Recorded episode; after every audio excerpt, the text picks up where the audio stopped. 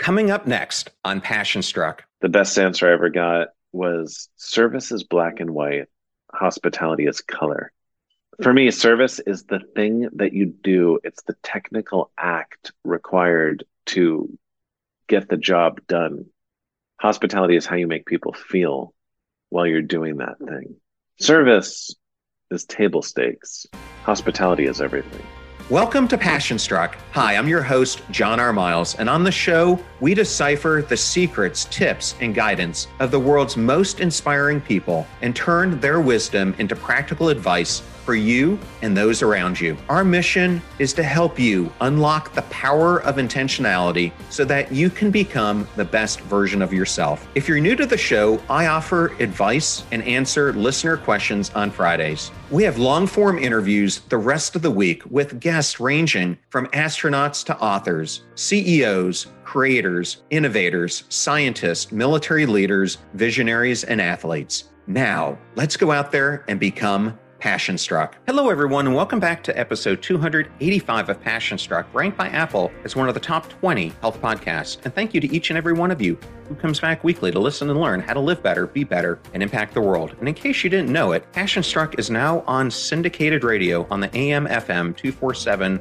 national broadcast. I'll put all the stations in the show notes, but you can also find us on TuneIn or Apple Music or any other player that you listen to. And the show is featured every Monday and Friday from five to six p.m. And I showcase episodes from the vault as well as episodes I haven't yet played here on the podcast. Please go check it out. If you're new to the show, thank you so much for being here, or you simply want to introduce this to a friend or family member. We have episode starter packs, which are collections of our fans' favorite episodes that we organize to convenient topics to give any new listener a great way to get acclimated to everything we do here on the show. Just go to either Spotify or passionstruck.com slash starter packs to get started. In case you missed it, earlier this week, I interviewed Dorie Clark, who's the Wall Street Journal bestselling author of the book, The Long Path. And coincidentally, she's also recognized as the number one communications coach in the world, an episode you definitely don't want to miss. I also wanted to say thank you so much for your continued support of the show. Your ratings and reviews go such a long way in improving the popularity of the show, but more importantly, bringing people into the Passion Struck community where we can give them weekly doses of hope, inspiration, connection, and meaning. And I know our guests love to hear from the listeners too and read your reviews. Now let's talk about today's episode. At the age of twenty-six, my guest today, Will Guidara, took over a struggling two-star brasserie named Eleven Madison Park that was not living up to its grandeur. However, after eleven years under Guidara's guidance, Eleven Madison Park became the top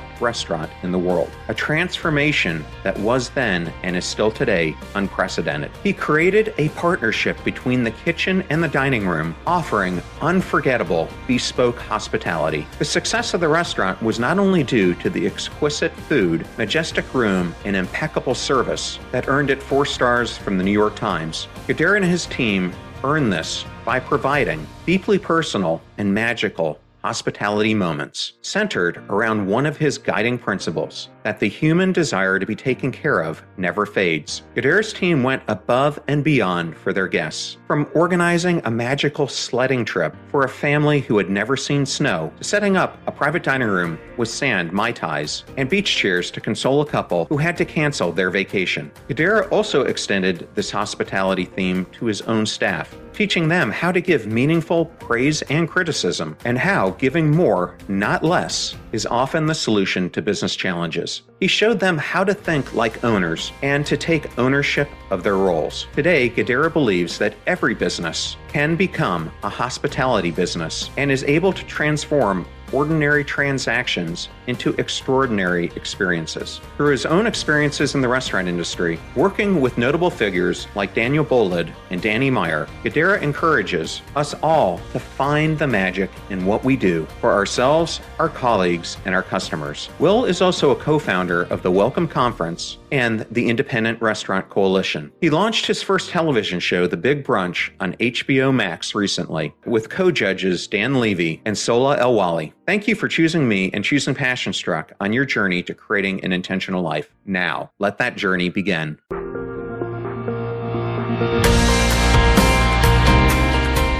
I am absolutely thrilled today to bring on Will Guidara to Passion Struck. Welcome, Will. Thank you so much, man. Excited to be here. Well, today we're going to be discussing your incredible book, which launched last year, Unreasonable Hospitality, and I can't wait to get into this in a few minutes.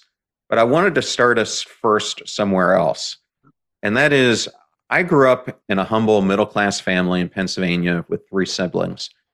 And for us, going out when I was young usually entailed going to McDonald's after church, or if we were really lucky, my dad would take one of us out to maybe Big Bob's or a Greek breakfast restaurant. But I remember when I was in middle school, my parents for my birthday took me to my first fancy restaurant. And I remember dressing up in my best Sunday church outfit. And the first time ever, I had filet mignon. And I just remember the way it was served and how I had never tasted a steak that just melted in your mouth. And to this day, I remember that dinner so fondly. And I understand you had a similar experience when you were young. Yeah, well, so I should say we kind of had two different lives around food. One was when I was in the city with my dad, where he worked in the restaurant business. And the other one was in the suburbs where I lived. And listen, our fancy meals and ones I looked forward to when I was a kid was T G I Fridays. I loved T G I Fridays growing up, where we had a riff on a Benihana that we used to go to. But the meal you're talking about was at the Four Seasons, where I went when I was twelve years old. And the Four Seasons, for those that don't know it, is, or was, it's not there anymore. It was kind of the first great American fine dining restaurant, opened by a guy named Joe Baum, who was one of the great American restaurateurs. And it was significant because before the Four Seasons, the greatest restaurants in America were in New York, and they were all La or La something. They were all French restaurants. He was the first one to make a great restaurant American. And I went there with my dad for my twelfth birthday, and it was a pivotal meal for me. There's a quote by Maya Angelou. People will forget what you say, they'll forget what you do, but they'll never forget how you made them feel. And I don't remember many of the details of that meal. I do remember a few. I remember it was the first time I dropped my napkin on the floor at a restaurant that was so fancy that a server brought me a brand new folded napkin and called me sir. I remember that I was wearing, similarly to you, a navy blue Brooks Brothers blazer with the little gold buttons that I insisted my dad buy me because I wanted to look appropriately fancy for the night. But really what I remember is how that meal made me feel, because for the however many hours we were there, the rest of the world simply faded away. And my dad is, in addition to being my dad, my best friend, my mentor, I've always been in awe of him. I'm very blessed to be so close to him. But for that time, everything else in the world ceased to exist, and all that was left were the two of us sitting across the table from one another. I always craved time with him, and that time was unbelievably special. I like to say that a great restaurant that understands the principles in this book is intentional about creating the conditions where people can connect, where if you and I go to dinner at a great restaurant, we are closer at the end of the meal than we were going into it. And that was certainly true of that meal that night. And by the end of it, I was hooked, and I wanted to be in the world of fine dining. I often say now, and I felt it then, although I most certainly didn't articulate it this way at the time, that any business that focuses on hospitality has an opportunity to create a little magical world in a world that needs more magic. And I felt that first there and then. And after that, it's the only thing I ever wanted to do.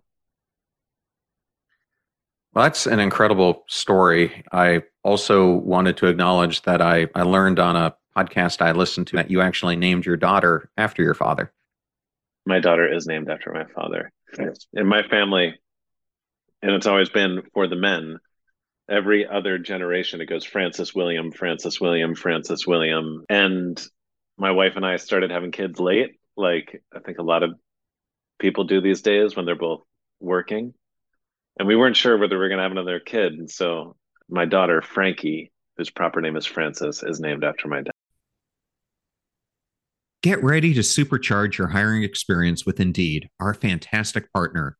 We at Passion Struck are all about seeking smarter, more efficient ways to do things, and Indeed perfectly aligns with this philosophy when it comes to hiring. It's more than just a job site. It's a comprehensive platform that revolutionizes the way you find the perfect candidates. With its powerful matching engine and over three hundred fifty million global monthly visitors, Indeed streamlines the hiring process, bringing top talent straight to you. No more sifting through endless unqualified resumes. Indeed does the heavy lifting just for you. And what I love about Indeed is its ability to centralize all your hiring activities, from scheduling interviews and screening applicants to messaging candidates. It's all in one place. During my career, I've hired thousands of employees, and I only wish I had Indeed's efficiency and speed back then. And here's a fact that absolutely blows my mind. ninety-three percent of employers, according to a recent survey, say Indeed delivers the best quality matches over other job sites. That's quality and speed hand in hand. And listeners of this show will get a seventy-five dollars sponsored job credit to get your jobs more visibility at Indeed.com slash PassionStruck. Just go to Indeed.com slash PassionStruck right now and support our show by saying you heard about Indeed on this podcast. Indeed.com slash PassionStruck. Terms and conditions apply. Need to hire? You need Indeed. I know all those discount codes are difficult to remember, so we put them all at PassionStruck.com slash deals. Now, back to Passion Struck. Well, it's funny. I was named after my father, who goes by Jack. And I remember when I was in my thirties, I said, Dad, why don't you go by John? You go by Jack. And he goes, no one wants to be called John. He goes, everyone's a John. And I go, then why in the world did you name me John? And he goes, it wasn't me. It was your mom. She wanted to name you guys after the Kennedy kids, which she did. So I guess I'm actually named after John F. Kennedy, but funny story. While studying at Cornell, you took a class called Guest Chefs, which I love the name of it. I went to the Naval Academy, so we certainly didn't have a class like that. I guess we could have had one called Guest Admiral or something. Yeah. But you got to experience running a real restaurant during this time. And I love this story because you got to be part of a team who served, at that point in time, even today, one of the most famous chefs in the world, Daniel Boulud. And I understand you did something unique for this event. You were given the responsibility as the marketing coordinator, but you kind of took that to the next level. What did you do? Well, yeah, so the Guest Chefs class at Cornell was just one of the great classes in the sense that it gave everyone who was studying to potentially be in the restaurant business the ability to play restaurant for a night.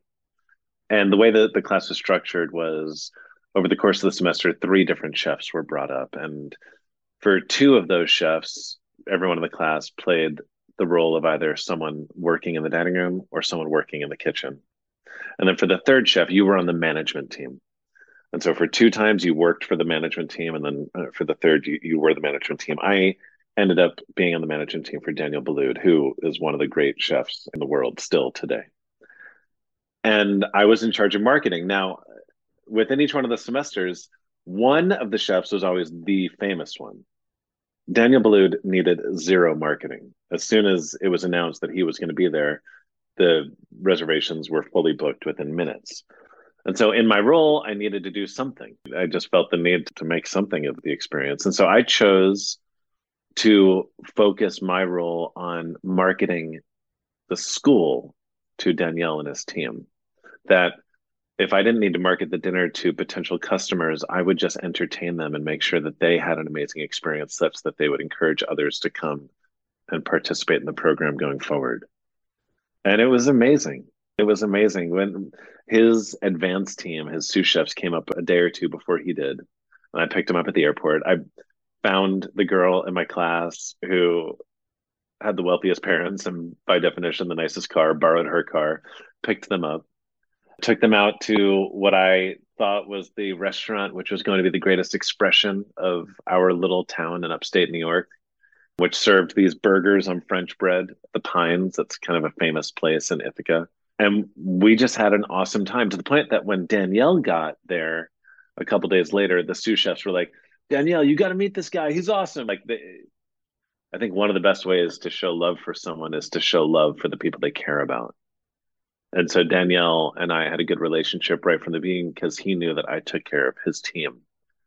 And the dinner went amazingly well. Obviously, people were super happy. They got to experience his food in an unlikely place. And, and then afterwards, it was my self-declared role to be the one that threw the party. And so that resulted in me and Danielle and his sous chefs and about fifty or one hundred college kids in my house at one thirty College Avenue, just having a blast. Um, Danielle and I actually left the party, went back to the hotel, broke into the kitchen, got pots and pans and eggs and truffles and caviar. And then he started making scrambled eggs with truffles for literally everyone at the party. Again, it kind of goes back to what I was saying before about those moments that we have the ability to create, these little moments of magic. Everyone that was there that night, even the people that I don't know, I could almost go so far as to guarantee they'll always remember that night. We created something special, not just at the dinner, but at the party that followed. And Danielle and I have been very close ever since. Yeah, what an awesome story that is. When I was in the Navy still, I was stationed in Key West, Florida, where they have a lot of decent restaurants, not like Miami, of course. But while we were there, my ex-wife worked for, you'll love this, a store called The Restaurant Store. And although there was Cisco, they didn't come as regularly down there as you might think. And so The Restaurant Store really tailored to all the restaurants in the lower keys. And Richard, who owned it, prided himself on customer service, which was great for us because we would get invited to everything all the time. And anytime we would go out, we would typically sit at the kitchen's table and would get these fresh concoctions that the chefs were making. And most of the time it would go after that till late hours in the morning, doing something that you experienced very similarly with Danielle. So I love that story. It showed me, even through Richard's business model, how by giving these restaurateurs exceptional service, that they stayed loyal to him, even when the big players started coming into Key West. Well, I understand that after graduating from Cornell, similar to me, after graduating from the Naval Academy, we both moved to Spain. Uh, oh. And I wanted to ask you, I was in southern Spain on the On, on the coast down by Sevilla. And I understand you were more in northern Spain, but what were some of your fondest memories from your time there? So I went to Spain as an externship of sorts, where I worked in the prep kitchen of a culinary school all the way north in Spain in exchange for room and board. I went really for two reasons. One, because I just wanted an experience like that before I began my like proper career journey. I had a really close knit group of friends and I loved my time at Cornell. And so I never did a study abroad program, but I wanted like a little taste of that before life fully started. And I also went because I just wanted to get better at Spanish. I knew that just immersing myself for a measure of time would help with that.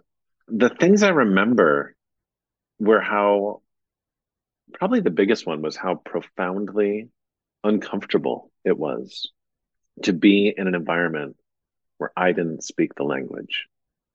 And I remember the people that kind of resented me for it, and those that showed me compassion and tried to help me.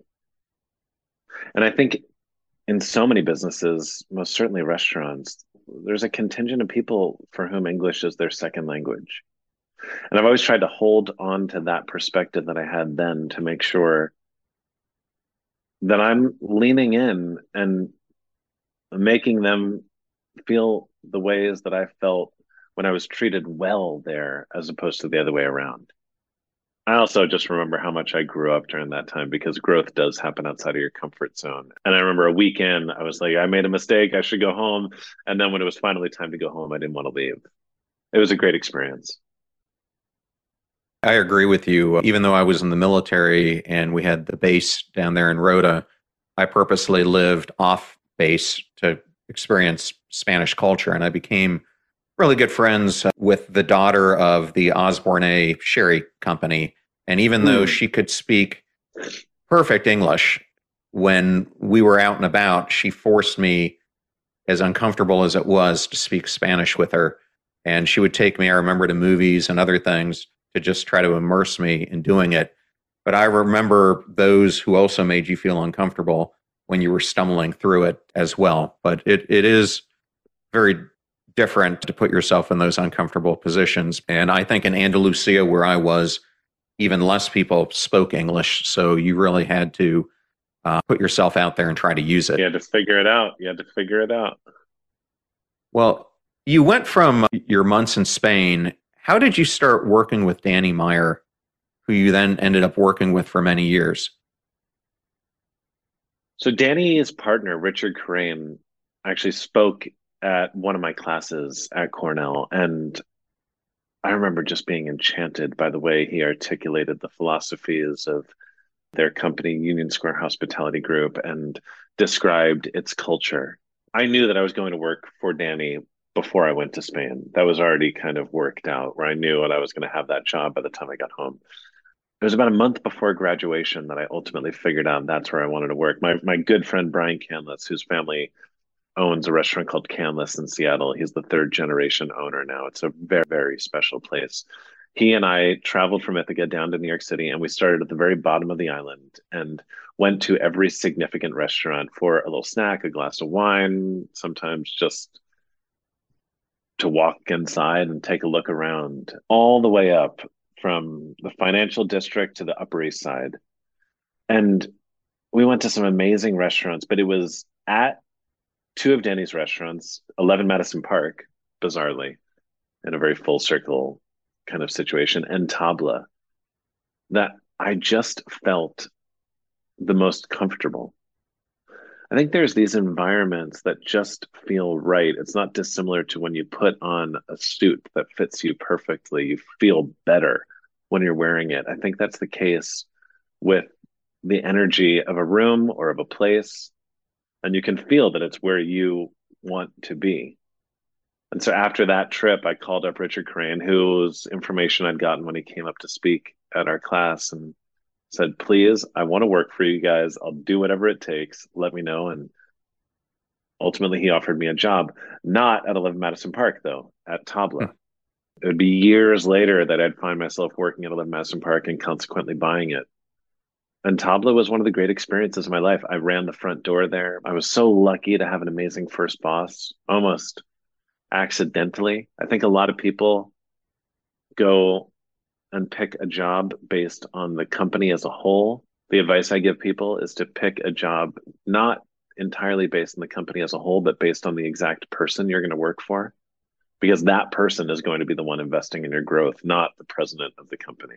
And if you don't have a lot of respect for the person you are directly reporting to, if you don't believe that person can be a strong mentor and guide in your career and in your life, you're selling yourself short from really having an opportunity to grow as quickly and effectively as possible. Randy Garuti was the name of my general manager at Tabla. He's since become one of my close friends and one of the most successful restaurateurs I know. He's the C E O of Shake Shack and has done extraordinarily well.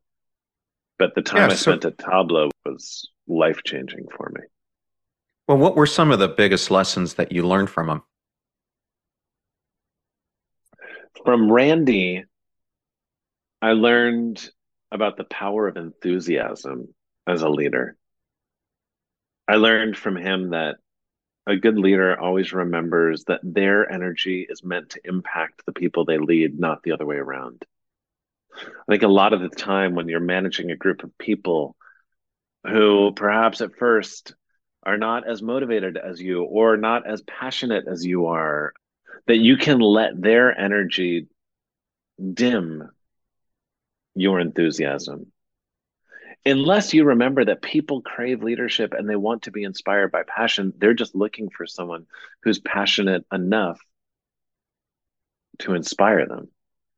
Randy would walk into that restaurant every single day and light up the room with his enthusiasm and his unbridled belief in the spirit of our collective endeavor. And no matter what energy was in the room, he would change our channel as opposed to the other way around. And I've always tried to hold on to that.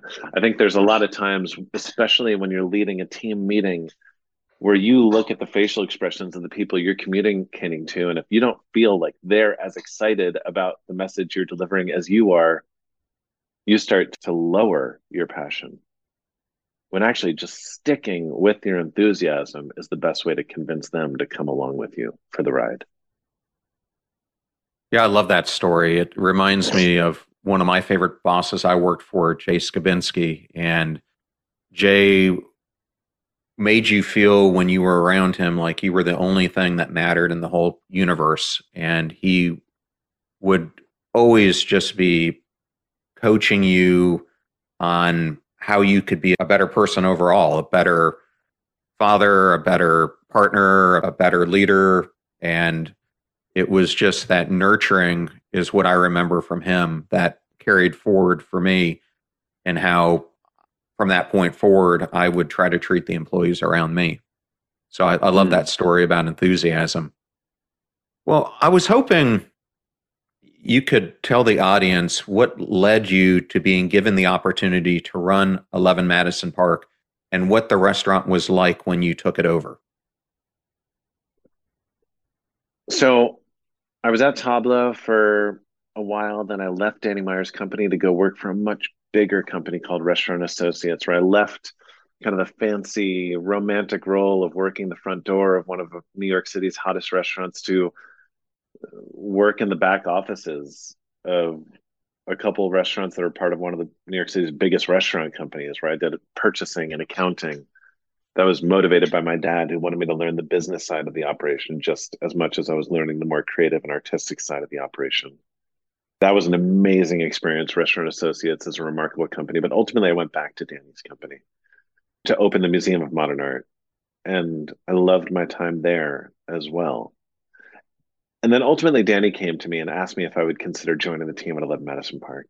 Eleven Madison was, and is to this day, a beautiful restaurant. It's on the ground floor of the Metropolitan Life building on twenty-fourth and Madison. This building that was built in the twenties that was meant to be one of the tallest buildings in the world, but the Depression hit and they ran out of money, and so they actually stopped building it, floor thirty something. But the lobby spaces have the grandeur of what they needed to have for what the building was ultimately meant to be. And Danny started to feel that the restaurant wasn't living up to its bones.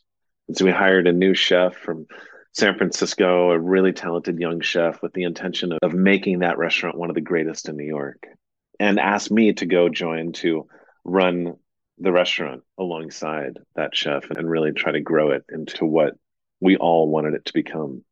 It's funny, though, at the time, I didn't want to be in fine dining anymore. The world had kind of changed since that dinner I had at the Four Seasons, where restaurants then were places where you went to be cared for, to see and be seen. The, the food was just what you ate while you were experiencing the hospitality and the scene. But with the advent of the celebrity chef and the Food Network, suddenly you went to restaurants to eat and the hospitality was almost secondary. I had learned over the course of my career that being in the dining room, providing hospitality, that was always my passion. And I was having to convince the person in the kitchen that what I cared about mattered as much as what they cared about. And so I had kind of started to move away from fine dining. And when Danny offered me the job at Eleven Madison Park, I wanted to be at Shake Shack. I wanted to start slinging burgers. But my dad always said to me that if you want to grow with the company and they ask you to be there for them, you should always say yes, because if you want them to be there for you when you need them, you should be willing to be there for them when they need you. And so I accepted that job with the caveat that I would do it for one year and then I'd get to go work at Shake Shack. But a year later, I was having the time of my life. When they asked me if I was ready to move to Shake Shack, I said no. I'm going to fast forward a few years later. You have taken the restaurant from this brassiere to now receiving four stars from the New York Times, a couple of James Beard Awards, which are like the Oscars for restaurants. But then you receive this unexpected letter inviting you to the twenty ten's World's fifty Best Restaurants. And you had now entered a new level where you were on par with some of the most famous chefs and restaurateurs in the entire world. But you write in the book that when you got to this event, that you felt like a freshman for the first time in high school, trying to figure out your place at the table. What was that experience like? Yeah, so we got this letter saying we'd been added to the list of the fifty best restaurants in the world, which was a big deal. We'd been wanting that, and we just weren't sure when it was going to happen for us. And I was so excited when I got that letter, and we packed our bags and flew to London for the ceremony. And so this is how it works. When you go to that ceremony, it's a lot like the Oscars. You get dressed up in a tuxedo. You go to this beautiful cathedral-like place for the awards ceremony. But it's different from the Oscars in the sense that if you're nominated for an Oscar, when they get to your category, you just want them to call your name. At the fifty best, if you're there in the room, you know you're one of the fifty best restaurants in the world. You just don't know where on the list you fall until they count down. They start at fifty, they go down to one. And so there, you don't want them to call your name for as long as humanly possible. And I, when we got there, we had assigned seating, and I like to gamify everything in life. And so I looked at where we were sitting with our assigned seats relative to where the other restaurants that had been famously in the top ten for the last few years were sitting, and tried to guess based on our proximity to them where we're going to fall on the list. And I think I guessed number thirty-five, and my partner guessed like number twenty-five or something like that. And I'm sure there was some amount of like bravado and welcomes and all of that before they started counting down. But all I really remember was the big debonair British M C saying, to kick it off at number fifty, a new restaurant from New York City, Eleven Madison Park. I was like, gosh, darn it. What I didn't realize, because we were the first restaurant called, it was the first year we were there, was that when they call your name, they train a camera on you and project your image in front of this entire room filled with your heroes. It's when everyone else knew to fake a smile and a wave, regardless of whether they were happy or not about their position. But I just looked like I'd gotten kicked in the groin on this giant screen in front of all my heroes. It was just the worst. We had come in last place. A lot of people say, hey, you need to have a little bit of perspective. You're one of the fifty best restaurants in the world. But I always answer that question in, in two ways. One, have you seen The Last Dance with Michael Jordan? Yes. You know that scene or that part of the documentary where it talks about how if someone accidentally bumped into Jordan in a game, he would per- like convince himself that they'd done it on purpose, that he'd have something to get fired up about. I believe in that. I think that you need to have things to fuel you to to push harder and do better, and sometimes you just need to fabricate those things. And that actually wasn't the case then. I genuinely was upset because whether or not we were one of the fifty best in the world, in that room, we had come in dead last. And we did what anyone would do in a moment of profound disappointment, what any mature person would. We left the party early, went back to the hotel and started drinking. Went through the stages of grief. We were angry for a bit, but ultimately got to acceptance, because here's the thing. We were a great restaurant. We had unbelievably delicious food. Our service was as close to technically perfect as possible. Our dining room was one of the most beautiful out there. But we hadn't really done anything that significant. Here's the thing with that list. It's patently absurd to say that one restaurant is the best restaurant in the entire world. It's too subjective to do that. But what the list does celebrate is the restaurant that's having the greatest impact on the world of restaurants at any given time. And as good as we were, as excellent as we had become, we had not yet made an impact. And I started thinking about the other restaurants that had topped that list before us, whether it was a restaurant in Spain called El Bulli, whose chef, Ferran Adria, had pioneered molecular gastronomy and really moved the craft of cooking forward in doing so. Or a restaurant in Copenhagen called Noma, whose chef, René Redzepi, had really moved the conversation forward as well by pioneering like local ingredients and foraging for those ingredients and creating a meal that almost wouldn't make sense to experience anywhere in the world but there. These chefs had been unreasonable in pursuit of product and relentless in pursuit of what needed to change.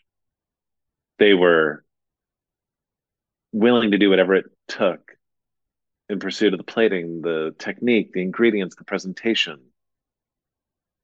We hadn't done anything unreasonable. My dad gave me this paperweight. It says, what would you attempt to do if you knew you could not fail?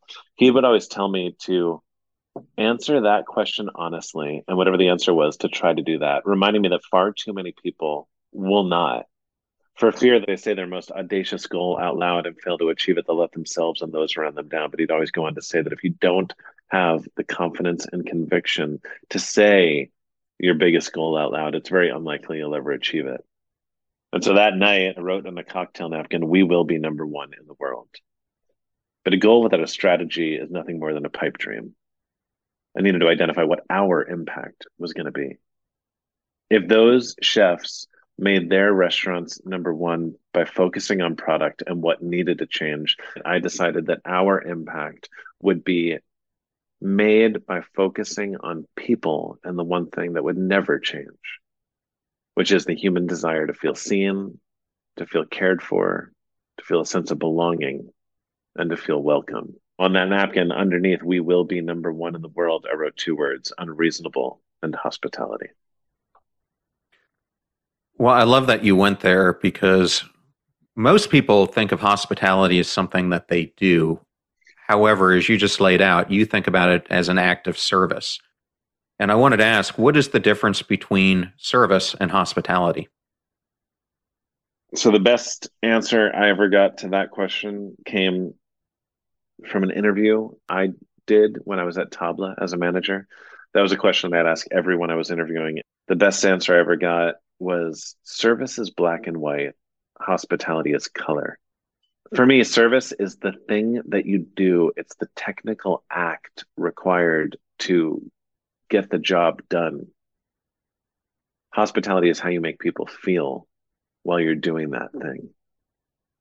In a restaurant, service is taking the order, getting the right food to the right person in the right amount of time, making sure the food tastes good. Hospitality is how you make the people feel, how connected they feel to you, and whether or not you've created the conditions where they can feel more connected to one another as well. Service is table stakes. Hospitality is everything. I love how you just described that. I have a friend who learned how to make top shelf cocktails from the person who pretty much invented them. And it was interesting because we would go to different bars and she would always order the most simple of drinks for them to make, to see how they would make it. And she said, being great at doing these fine cocktails is really about the whole way that you not only prepare them, but the art that goes into it and then how you serve them.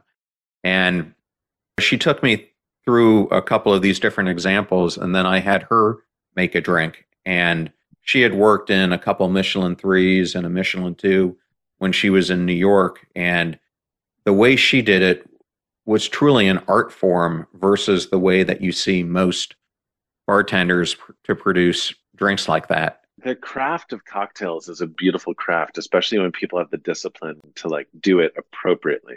And there is such an art to craft cocktails. And she would always point out just how they were messing up the simplest of drinks by putting in maybe too much simple syrup or too much of this or that.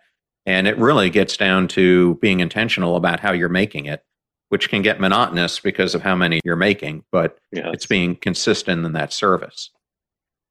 In the foreword of the book, Simon Sinek, your book was Optimism Press, so shout out to him to seeing the brilliance in it, writes that although the book is about you, it's really about the art of how you treat people, how to listen, how to be curious. And we all have defining moments in our life, but you had one involving a hot dog that led you to discover the importance of turning ordinary transactions into extraordinary experiences. Can you talk about that? Yes. So the morning after those awards, on the flight home to New York, it was clear to me that I didn't actually understand what unreasonable hospitality meant, which I think is okay. I think far too often people spend so much time trying to articulate their goals that they never start pursuing them. I believe that if you feel enough of a connection to an idea, trust your gut enough to just start down the path and know that you'll understand it more. It will reveal itself to you along the way. And so over the course of the next year, my team and I just started to try to figure out what was unreasonable hospitality. What did that actually look like? How were we going to make our impact? And, and we did a bunch of stuff to start to get there, but it was about a year later that I found myself in the dining room on a busier than normal lunch service, helping the servers in a busier than normal like day. And I was clearing appetizers from a table of four foodies, people that were just in New York on vacation to go to restaurants. And we were their last meal. They were headed to the airport to go back home after lunch. And I overheard them talking, and they were going on and on about all the great restaurants they'd been to, Michelin-starred places like Le Bernardin, Danielle, Momofuku, Per Se. And now they're at Eleven Madison Park. But then one person jumped in and said, yeah, but you know what we never had was a New York City hot dog. And it was like one of those light bulb moments in a cartoon. I went back into the kitchen, dropped off the plates, then literally ran outside of the hot dog cart in front of the restaurant, bought a hot dog, ran back inside. Um, somehow convinced the chef to serve it in our fancy restaurant. And he cut it up into four perfect pieces, and we added a little swish of ketchup and mustard and a quenelle of sauerkraut and relish to each plate. Then, before their final savory course, which was a honey lavender glazed Muscovy duck that had been dry aged for two weeks, I brought out what we in New York call a dirty water dog. And I explained it. To make sure you don't go home with any culinary regrets, here's your New York City hot dog. And they freaked out. At that point in my career, I'd served thousands of plates of food and hundreds of thousands of dollars worth of food, things like butter poached lobster and Ostetra caviar and Wagyu beef and you name it. And I'd never seen anyone react the way that they did to that hot dog. Athletes always go to the tapes and they've had a bad game to see what they could have done better. They don't often enough go to the tapes and they've had a good game to see what they did well to make sure they keep on doing that thing. That's how you put systems behind moments or ideas that you stumbled into organically. And so I went back to the tapes and that hot dog. What happens that could happen? What needed to happen so that it would start happening all the time? And it was three things. The first was being present. Being present is so overused these days, but for me, it just means caring so much about the person you're with that you stop caring about everything else you need to do. And it was essential in developing unreasonable hospitality. If I hadn't been present to that table, I never would have heard the throwaway line about the hot dog. Second, it was that I was taking what I did seriously, but not taking myself too seriously. I think so often in any customer service business, people run the risk of letting their self-imposed brand standards get in the way of them, giving the people around them the things that will actually bring them the most joy. A hot dog in a four-star restaurant does not make sense until you look at the way it made them feel. And third, it required the acknowledgement that if hospitality is about making people feel seen, the best way to do that is not to treat them like a commodity, but as a unique individual. In unreasonable hospitality, one size fits one.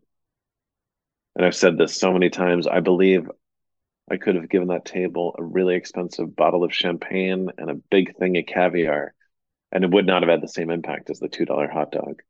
That whole experience, it changed my approach, because up until then, I'd been so focused on excellence and all the little details that went into making a meal great that I hadn't realized something that I now consider to be so important, which is that the food, the service, the design, they're simply ingredients in the recipe of human connection.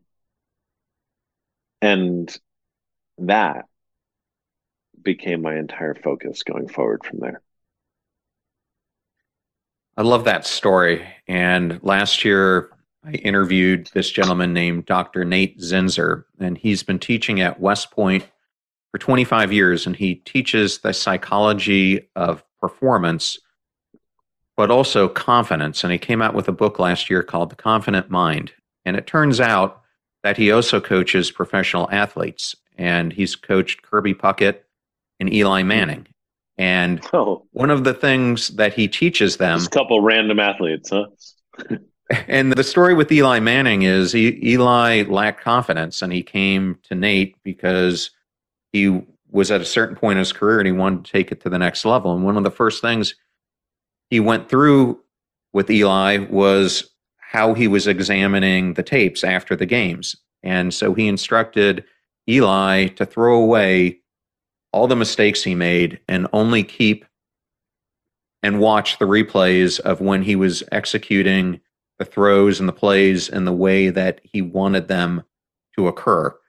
And so he said by focusing on, as you were saying, not the mistakes we're making, but the ideal plays and where we want the goal line to be going forward, you can shift your mind to be that place on a more regular basis. And within, I think it was twelve to eighteen months of working with him, he won the Super Bowl. Wait, so, tell me, what's the what's his name and what's the name of the book? I want to write this down. Nate Zinser, and it's called The Confident Mind. Thank you. I also asked you again, so anyone listening now can write it down too. Well, I'm going to go to another thing that you talk about in the book, and this has to deal with a bottle of cognac. But I know when you go to a restaurant like Eleven Madison Park, sometimes after this experience, which can go on for two, three hours, it becomes into a pretty expensive outing. And oftentimes when the check arrives, it can be a shock to the person who's receiving it. And other times you probably feel like you're getting rushed out the door of restaurants like that. But how did you turn this potential problem or situation into one where you gave more, not less? So the check is a really hard moment, honestly, in any restaurant, even at Bob's. Big Boy, right? That's the name of the restaurant you went to when you were a kid, yeah. Bob's Big Boy. And it's challenging because anyone, whether they realize it or not, becomes supremely impatient the moment they ask for the check. I do as well. The moment someone's ready to leave, they are ready to leave. And the reality is most people are all asking for the check at the same time when the restaurant is really busy just trying to serve the tables that are still eating.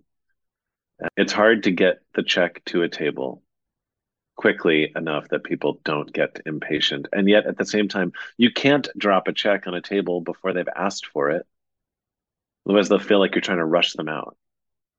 And this is just a nagging problem that restaurants face. And we thought about that for a long time as we were pursuing what did unreasonable hospitality mean, and then ultimately came up with a solution rooted in giving more, not less, which was this. When we knew the table was completely done, but had not yet asked for the check, we would walk over with a bottle of cognac and a glass for each person that was sitting there. We'd put the glasses in front of each guest. We'd pour a little bit of cognac into each of their glasses and then put the bottle down on the table. And we'd say, this is with our compliments. I'm going to leave the bottle here. Help yourself to as much as you'd like. And when you're ready, the check is right over here. And what we'd done is a few things. We'd given them the check. So now it was there. They didn't have to ask for it anymore. But there was no way they could ever feel rushed out. They'd just been given an entire bottle of free booze.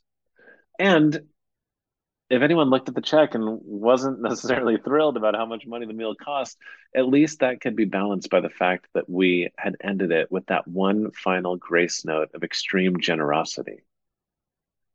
It was a beautiful solution that required looking at an element in the experience that no one had ever really shown intention or creativity towards. And a beautiful solution that came from looking at a nagging problem and solving it, not through cutting back, but through being generous. Yeah, I love that story because that is a moment I've faced many times when you're at this dinner and all of a sudden you get this huge check and most of the time you're feeling like you're being rushed out on top of it. So that was a great solution. One of the areas in the book that I love that you cover is you say that we're on a seismic shift that has taken place where we've migrated from a manufacturing economy to a service economy, but you go as far to say that we're on the precipice of becoming a hospitality economy. And there are many younger listeners of the show And I know a number of them are thinking of how they should approach their careers with all this change that's going on around them. And you say that in order to take advantage of this new economy, you must make the choice to put your customer at the center of every decision. And I wanted to ask, because I think this is an important lesson to learn, is how does intentionality and creativity play a role in the pursuit of unreasonable hospitality? Well, so I do believe we're on the verge of becoming a hospitality economy. First of all, we are definitively, and this is not an opinion, this is a fact, a service economy. More than three quarters of our G D P is driven by service industries now. The reason I say we're on the precipice of becoming a hospitality economy is when you look at the digital transformation that has occurred, when you look at everything that's going on with A I right now, a lot of jobs are about to be replaced by A I, whether that's in two years, five years, fifteen years. It's just a matter of time. And I believe that the best way to differentiate a company or your own individual skill set, the best way to make sure that you are irreplaceable for as long as humanly possible, is to bring that uniquely human touch.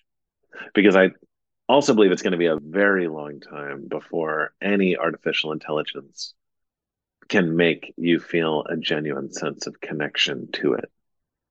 And so the jobs that remain will be the ones that bring that pure, genuine humanness. How does intentionality play into it? Well, if I were to describe the entire book in one line, Unreasonable Hospitality is about being intentional in pursuit of relationships with the people you work with as well as those that you serve. It's about bringing just as much creativity and intention to the way that you pursue people as most companies already do in the way they pursue products. It's about showing a willingness to do whatever it takes, to be relentless, to be unreasonable in pursuit of taking those ordinary transactions and turning them into extraordinary experiences, about giving people the kind of memories that will last a lifetime. Because the reality is, as the generations continue to shift, people don't really collect things anymore. They collect experiences. And we all have this beautiful opportunity to give people, through pursuing them with intention, the kind of memories that help them relive those experiences over and over again, such that they become experiences worth collecting. I absolutely love that answer. I'm going to have to turn that into a short video from this episode. Well, well, I can't end this episode without talking about host leadership, but I wanted to go into it like this. And if you're a regular listener, you've heard me tell this story before, but I got hired by Lowe's to be the V P of operations, and I took the job. And I remember after about a week and a half, the head of H R comes to me, and she has the employee engagement survey results. And she says, "You have just inherited the second worst performing organization in the entire company." And this is a company that has three hundred fifty thousand people, eighteen hundred stores. And I'm just like, what in the hell have I just walked into? But what I realized, I would go out and talk to the customers of the group, and they said, "Your group is the worst performing. They don't care about us. They don't give a crap about what they're doing." And then I started to interview every single employee. I remember we had a twenty-four by seven hour call center and watch operation. And so I'd go in at two o'clock in the morning just to talk to people. And what I realized is that they had no idea how their job connected to the customer, but more importantly, no one was obsessing over them to make them feel important. And if you're a leader, which most of the listeners of this podcast are, it's important for people to realize that if you want those whom we work with to obsess over our customers or the end recipients of the product that we're making, we have to obsess over the people who are making those customers feel that way. And that's a long story into why is hospitality a leadership skill? Well, A, hospitality is a team sport. That's my favorite Danny Meyer quote. It doesn't matter how hospitable you are. If you don't have the capacity to inspire your team to be just as hospitable, it's almost irrelevant. I also think hospitality is a leadership skill because, well, now more than ever, listen, with the hybrid workplaces or the fully remote workplaces, like people are not organically connecting with one another nearly as much as they once did. It was for a long time that the people that worked for you would connect with one another organically around the water cooler or at the bar after work at happy hour. And by the way, there's data to show that people are much less likely to leave a job if they have close friends at that job. A leader now needs to create the conditions, to create space, to show intention where they're hosting their team such that the team ceases to be a collection of individuals and actually comes together as a trusting team. Because only then can you unlock the co- collective creativity and capacity of that team. A leader needs to create the same conditions for connection that a great restaurant does. I believe there's a sacredness to the table, that the table is one of the last remaining places where people are inclined to put their cell phones away and lean in and engage. A great leader now needs to recreate the magic of a table that you find in a restaurant, in their conference rooms, whether those are in-person conference rooms or virtual.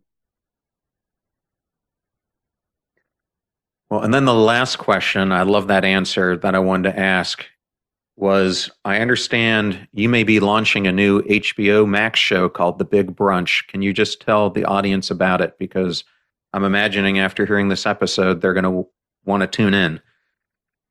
Yeah, The Big Brunch, it's actually out now. And it's a cooking competition show that I did with Dan Levy from Schitt's Creek and my friend Sola, who's an amazing chef in New York City. It was our effort to show that you could have engaging, dramatic television that didn't need to be dramatic, as counterintuitive as that seems. Like that, that you could create compelling T V, not through yelling at people, but through encouraging them, through investing in them, through being hospitable to them. And I'm really proud of how it turned out and how people can check it out. I'm definitely going to tune in. And it's a huge turnover, most of the cooking shows that you see these days. Well, Will, if the audience would like to get in touch with you, what is the best place for them to do so? People can keep up with me on Instagram and LinkedIn, W Guidara. Okay. Well, thank you so much. It was such an honor to have you on the show, and what an incredible episode that was. Thank you so much for having me. What a fantastic interview that was with Will Guidara, and I wanted to thank Will and Optimism Press for the honor and privilege of having him here on the show. Links to all things Will will be in the show notes at passion struck dot com. Please use the website links if you purchase any of the books from the guests that we feature here on the show. All proceeds go to supporting the show. Videos are on YouTube at John R. Miles and Passion Struck Clips. As I mentioned earlier, you can also now find us on syndicated radio on the A M F M two forty-seven national broadcast, where this show appears every Monday and Friday from five to six p.m. Advertiser deals and discount codes are in one convenient place at passion struck dot com slash deals. I'm on LinkedIn, where you can subscribe to my weekly newsletter, and you can also find me at John R. Miles on Twitter and Instagram, where I provide daily doses of inspiration. You're about to hear a preview of the Passion Struck podcast interview I did with Terry Cole, a licensed psychotherapist, global relationship and empowerment expert, and the best-selling author of the book, Boundary Boss, The Essential Guide to Talk True, Be Seen, and Finally Live Free. Human beings, we have a natural fear of change. And I always say that fear of success and fear of failure are two sides of the same coin, but the coin is fear of change. So you have to really be uncomfortable to want to make a change, and to be willing to do all the things that are required to change your life. But on the other side of it, of course, is the life you're meant to live, right? Is, is the life of satisfaction, the life of service, the life of your greatest good. But it's really hard when you're anticipating or contemplating that change to see the other side. All we see is all the stuff we're sort of giving up, or what we might lose in making this change.